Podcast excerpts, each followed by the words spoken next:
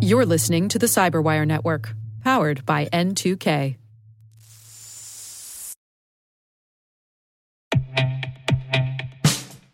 And now, a message from Cyberbit. Mastering cybersecurity is like mastering a sport. You build muscle memory through rigorous practice, then you train as a team to foster cohesion while operating under pressure. Like athletes, cybersecurity professionals thrive on hands on simulation. But traditional courses, certifications, and open source labs won't build you a winning team. You need Cyberbit. Cyberbit offers a hyper realistic simulation environment for your SOC, IR, and C suite to refine your skills, all using the market leading SIMs, EDRs, firewalls, and WAFs they use every day. Cyberbit is offering Cyberwire listeners a free live fire exercise. Sign up your team now at cyberbit.com slash cyberwire.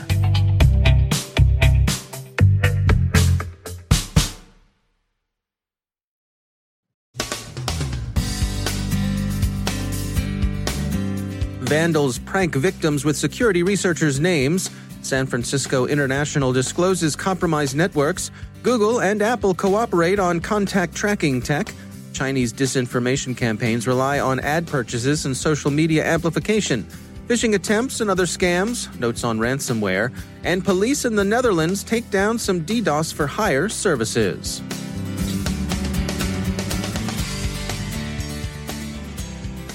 From the Cyberwire studios at Data Tribe, I'm Dave Bittner with your Cyberwire summary for Monday, April 13th, 2020. Scammers with an evident vendetta against Sentinel One's Vitali Kremez and Malware Hunter team are distributing a wiper effective against Windows systems. Bleeping Computer calls it a nasty prank, but prank seems too weak here. There's nothing in the report to suggest fun or whimsy or even forgivable bad judgment or poor taste. The malware is an MBR locker, and Bleeping Computer thinks the wiper was created from tools made available on YouTube and Discord. Neither Sentinel One, Kremez, or Malware Hunter team have anything to do with the attacks. San Francisco International Airport disclosed last week that two of its networks, SFO Connect and SFO Construction, were compromised. Users are advised to change their passwords, that would be for the most part airport employees and contractors. The attackers, Forbes writes, were apparently after Windows device credentials. Turning to some of the ways in which the COVID 19 pandemic is affecting security, two big Silicon Valley rivals are cooperating to enable contact tracking. Apple and Google are engaged in a joint development of Bluetooth tracking functionality that would notify mobile device users if they've been in proximity to someone who's been infected with the coronavirus. As the Wall Street Journal describes it, the contact tracking system would be enabled by opt in, and both parties would have to opt in. It also depends upon self reporting on the part of infected individuals, which means that for the system to be effective, it would have to attract widespread opt in as well as inspire a willingness on users' parts to keep their status up to date. There are, of course, concerns about the possibility of privacy abuses that could follow in the train of public health measures. CNBC has a discussion of how information sharing would need to be limited to avoid this. False positives are one problem, as The Verge points out, but concerns about the implications of entrusting governments with such tools have also arisen. The UK's National Health Service is closely involved with the joint Apple Google project according to The Times, and the NHS has also shown, as The Guardian reports, a strong interest in deploying big data tools from Palantir and others against the pandemic. Motherboard thinks it sees signs that lawful intercept brokers, and NSO Group is named in dispatches here, see the increased government interest in tracking contacts as an opportunity for increased market penetration. The Wall Street Journal has an overview of the shape, scope, and probable objectives of the Chinese government's disinformation campaign concerning the coronavirus pandemic. The effort's goals seem to be at least threefold. First, deflect any blame for mishandling the epidemic away from the Chinese government. This would include misleading accounts about the epidemic's emergence and subsequent development, as well as disinformation about its recent progress like, for example, the claim that none of Hubei province's 42,000 healthcare workers were infected with COVID 19, a claim contradicted by earlier journal reporting. The second objective is to fix any blame there might be for the emergence of the virus somewhere else. That somewhere else has usually been the United States, China's principal international rival. And third, there's a broader effort to portray China as a good international citizen, a reliable and technologically savvy provider of humanitarian aid. A contrast is generally drawn to the United States, with the Americans depicted as the opposite unreliable, inept, and unfeeling. This would be a move toward displacing, where it can, the U.S. from exercising this kind of soft power. The methods the Chinese services have adopted depend strongly on state run media gaining access to social media audiences through advertising, with subsequent amplification in other social media posts. Researchers at the Stanford Internet Observatory told the Wall Street Journal that Beijing has purchased over 200 political ads on Facebook since the end of 2018. More than a third of those, however, were bought within the past two months, and those, for the most part, focused on trying to shape global perception around China's handling of the coronavirus outbreak.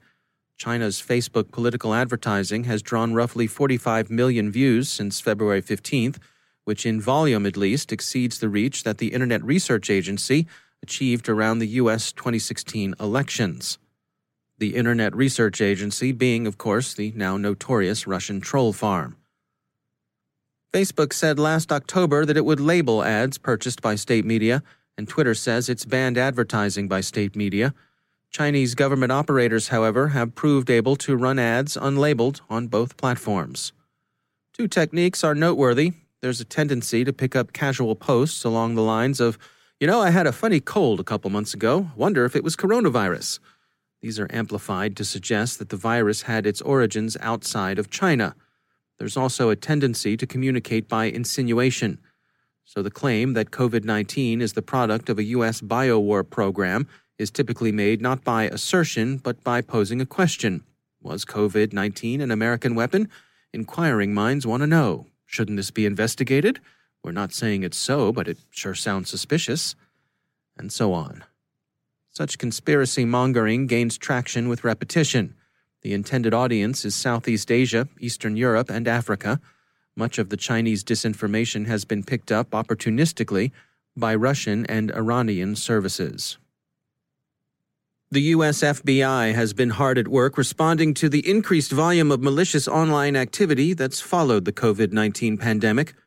Herb Stapleton is Cyber Division Section Chief at the FBI what we've seen so far is really cyber actors exploiting the COVID 19 pandemic through a variety of malicious activities um, and really targeting a wide range of uh, entities in both the public and private sector. So, some of the things that we're most concerned about include some of the typical cyber schemes that you would see or scams that you would see, but with a COVID 19 kind of pretext or um, or flavor to them. So work from home kinds of scams, um, impersonation scams, business email compromise, those kinds of things. And and the COVID nineteen sort of theme comes in when the malicious actors will sort of try to impersonate maybe a government entity like the CDC or a uh, health healthcare related entity like the World Health Organization to try to sort of trick people into believing that they're getting either official information about the COVID 19 pandemic or, you know, entitled to some type of medical treatment or something like that. But basically, it, it turns out to be um, really a scheme designed to steal personal information or money or, uh, or even to deploy malware onto somebody's um, devices or system. Now, for the folks in our audience who are primarily cybersecurity professionals, what sort of actions can they take to assist the efforts that you all are making at the FBI to fight these sorts of things? You know, I think among cybersecurity professionals, a little added vigilance is is appropriate. You know, some of the things that we are concerned about are with the increase in telework.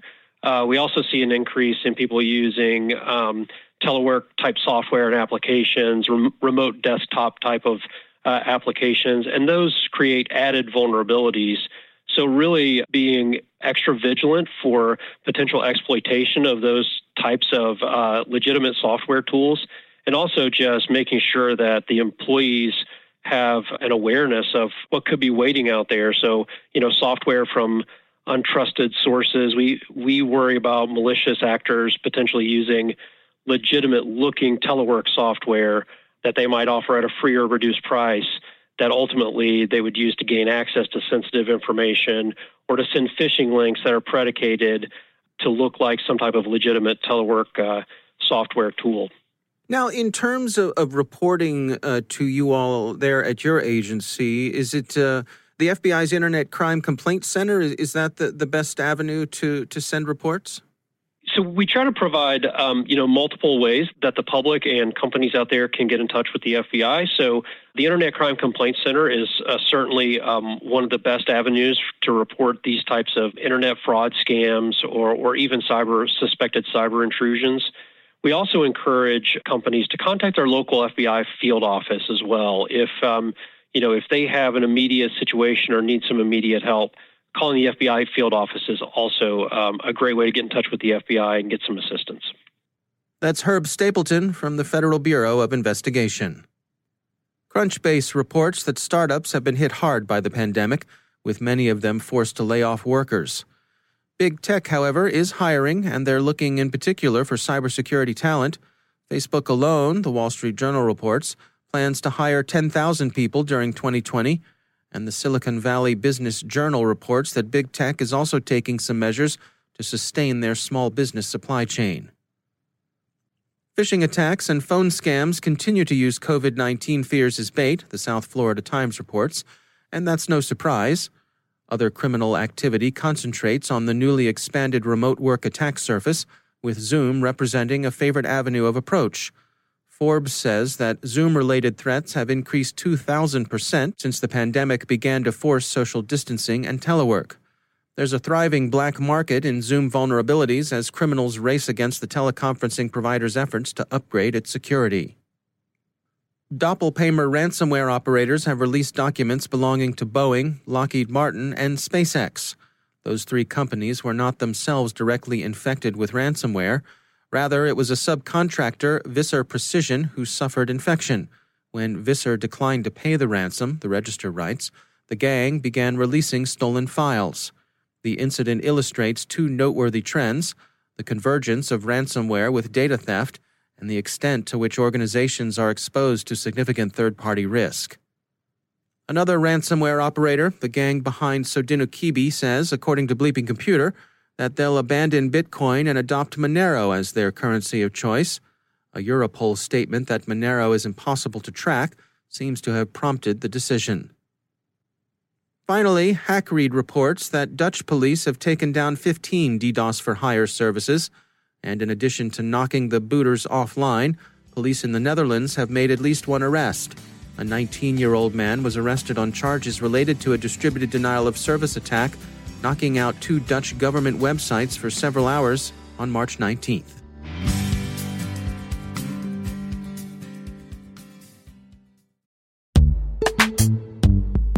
Every day, your IAM tech debt grows. Your multi generational services struggle to work together. Building an identity fabric can fix this. It makes all your identity tooling stronger and allows you to connect any app to any service you want to use with zero coding, zero maintenance, and zero app downtime. Strata's identity orchestration platform separates the identity logic from your applications so you can optimize existing IAM tools and manage them in a single control plane. Now, every vendor, standard, and architecture work together. In short, building your identity fabric means you can secure your non standard apps, keep your complex access policies, retire outdated IDPs, and modernize in record time. So build your fabric with Strata Identity and get rid of tech debt for good. Visit strata.io slash cyberwire, share your identity priorities, and receive a pair of AirPods Pro. Offer valid for organizations over 5,000 employees. Connect today at strata.io slash cyberwire.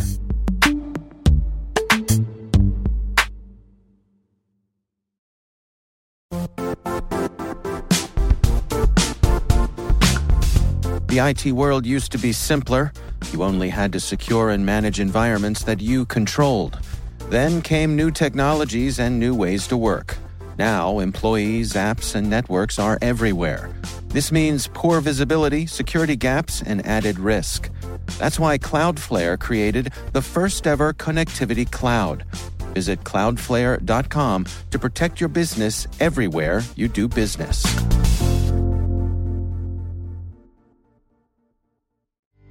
And I'm pleased to be joined once again by Andrea Little Limbago. Uh, Andrea, it's always great to have you back. Um, I, I, wanted to explore this notion that we're seeing more and more blackouts on the internet, uh, why that's happening, and, and, what the implications of that are. Can, can, you give us some insights? Sure. What is happening, and it's really becoming a, a global phenomenon, is the use of governments of basically controlling either sections of the internet within their country or or countrywide blackouts, and it's in response to a variety of both domestic and uh, international issues.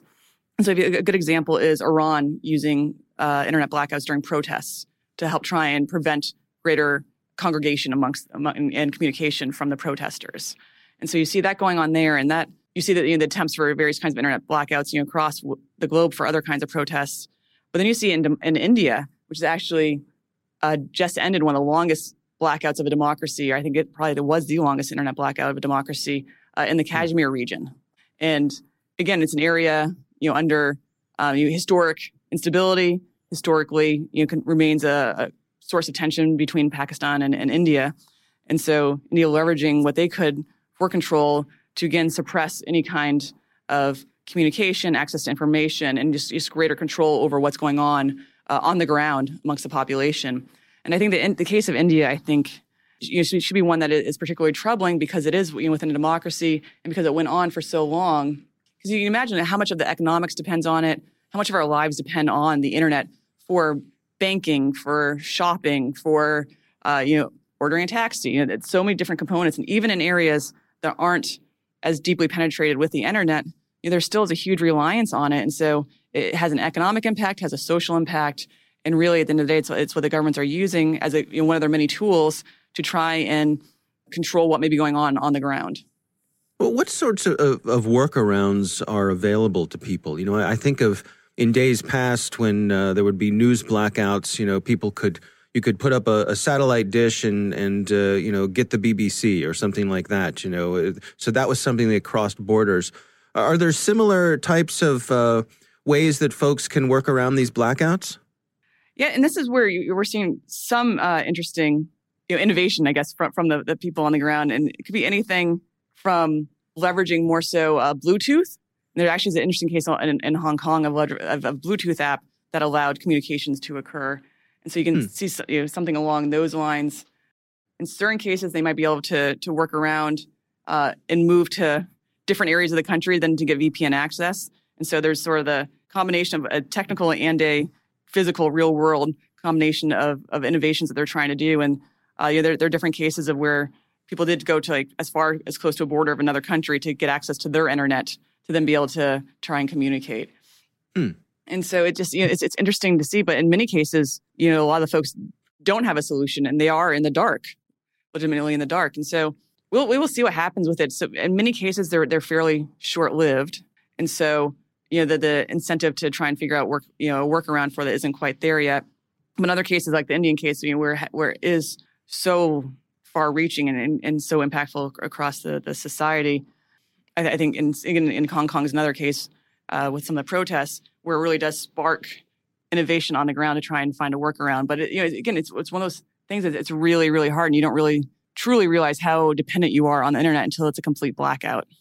Yeah, it strikes me that there, there must be some sort of balance there because you don't want to necessarily, uh, you know, tank the economy because banking cannot be done because commerce cannot be done. Uh, I would imagine there's a lot of pushback there from uh, your regular citizens who are just trying to get their business done day to day. Yeah, no, exactly. you know, an interesting case that's you know wasn't necessarily a uh, internet shutdown, but when Russia tried to block Telegram, they accidentally blocked and I can't remember, you know, several dozen IP addresses that then ended up basically shutting down a range of grocery shopping, taxi services, research uh, portals uh, from the universities. So basically had a huge economic impact across the country. And that was just trying to stop one app. And so you can hmm. imagine what would happen in trying the entire internet blackout. You know, it does have the, an economic effect. And so again, I think as for governments, they are weighing the, the cost benefit of, of what may happen through it. And I think for the last few years, there have been at least you know, a dozen different internet blackouts uh, just on the African continent alone. And those numbers keep, you know, keep increasing. And so to date, it seems that the sort of the cost benefit analysis of it is very much so in favor of doing the blackout for a short period of time, despite what some of the economic ramifications might be. Hmm. All right. Well, Andrea Little Limbago, thanks for joining us. Great. Thank you.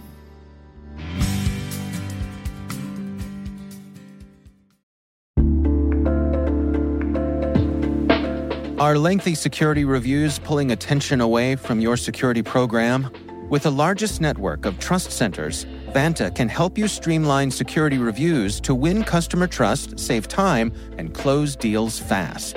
Proactively demonstrate security by showcasing key resources like your SOC 2 or ISO 27001 and provide real time evidence for passing controls. And when a security questionnaire is required, Vanta takes the first pass for you. Visit vanta.com slash cyber to take a self serve tour. That's vanta.com slash cyber.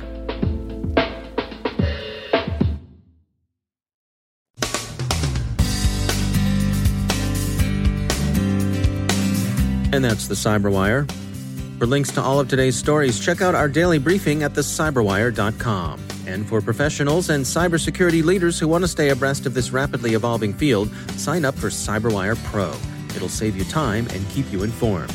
Listen for us on your Alexa smart speaker, too. The Cyberwire podcast is proudly produced in Maryland out of the startup studios of Data Tribe, where they're co building the next generation of cybersecurity teams and technologies. Our amazing Cyberwire team is Elliot Peltzman, Puru Prakash, Stefan Vaziri, Kelsey Bond, Tim Nodar, Joe Kerrigan, Carole Theriault, Ben Yellen, Nick Veliky, Gina Johnson, Bennett Moe, Chris Russell, John Petrick, Jennifer Eiben, Rick Howard, Peter Kilpe, and I'm Dave Bittner. Thanks for listening. We'll see you back here tomorrow.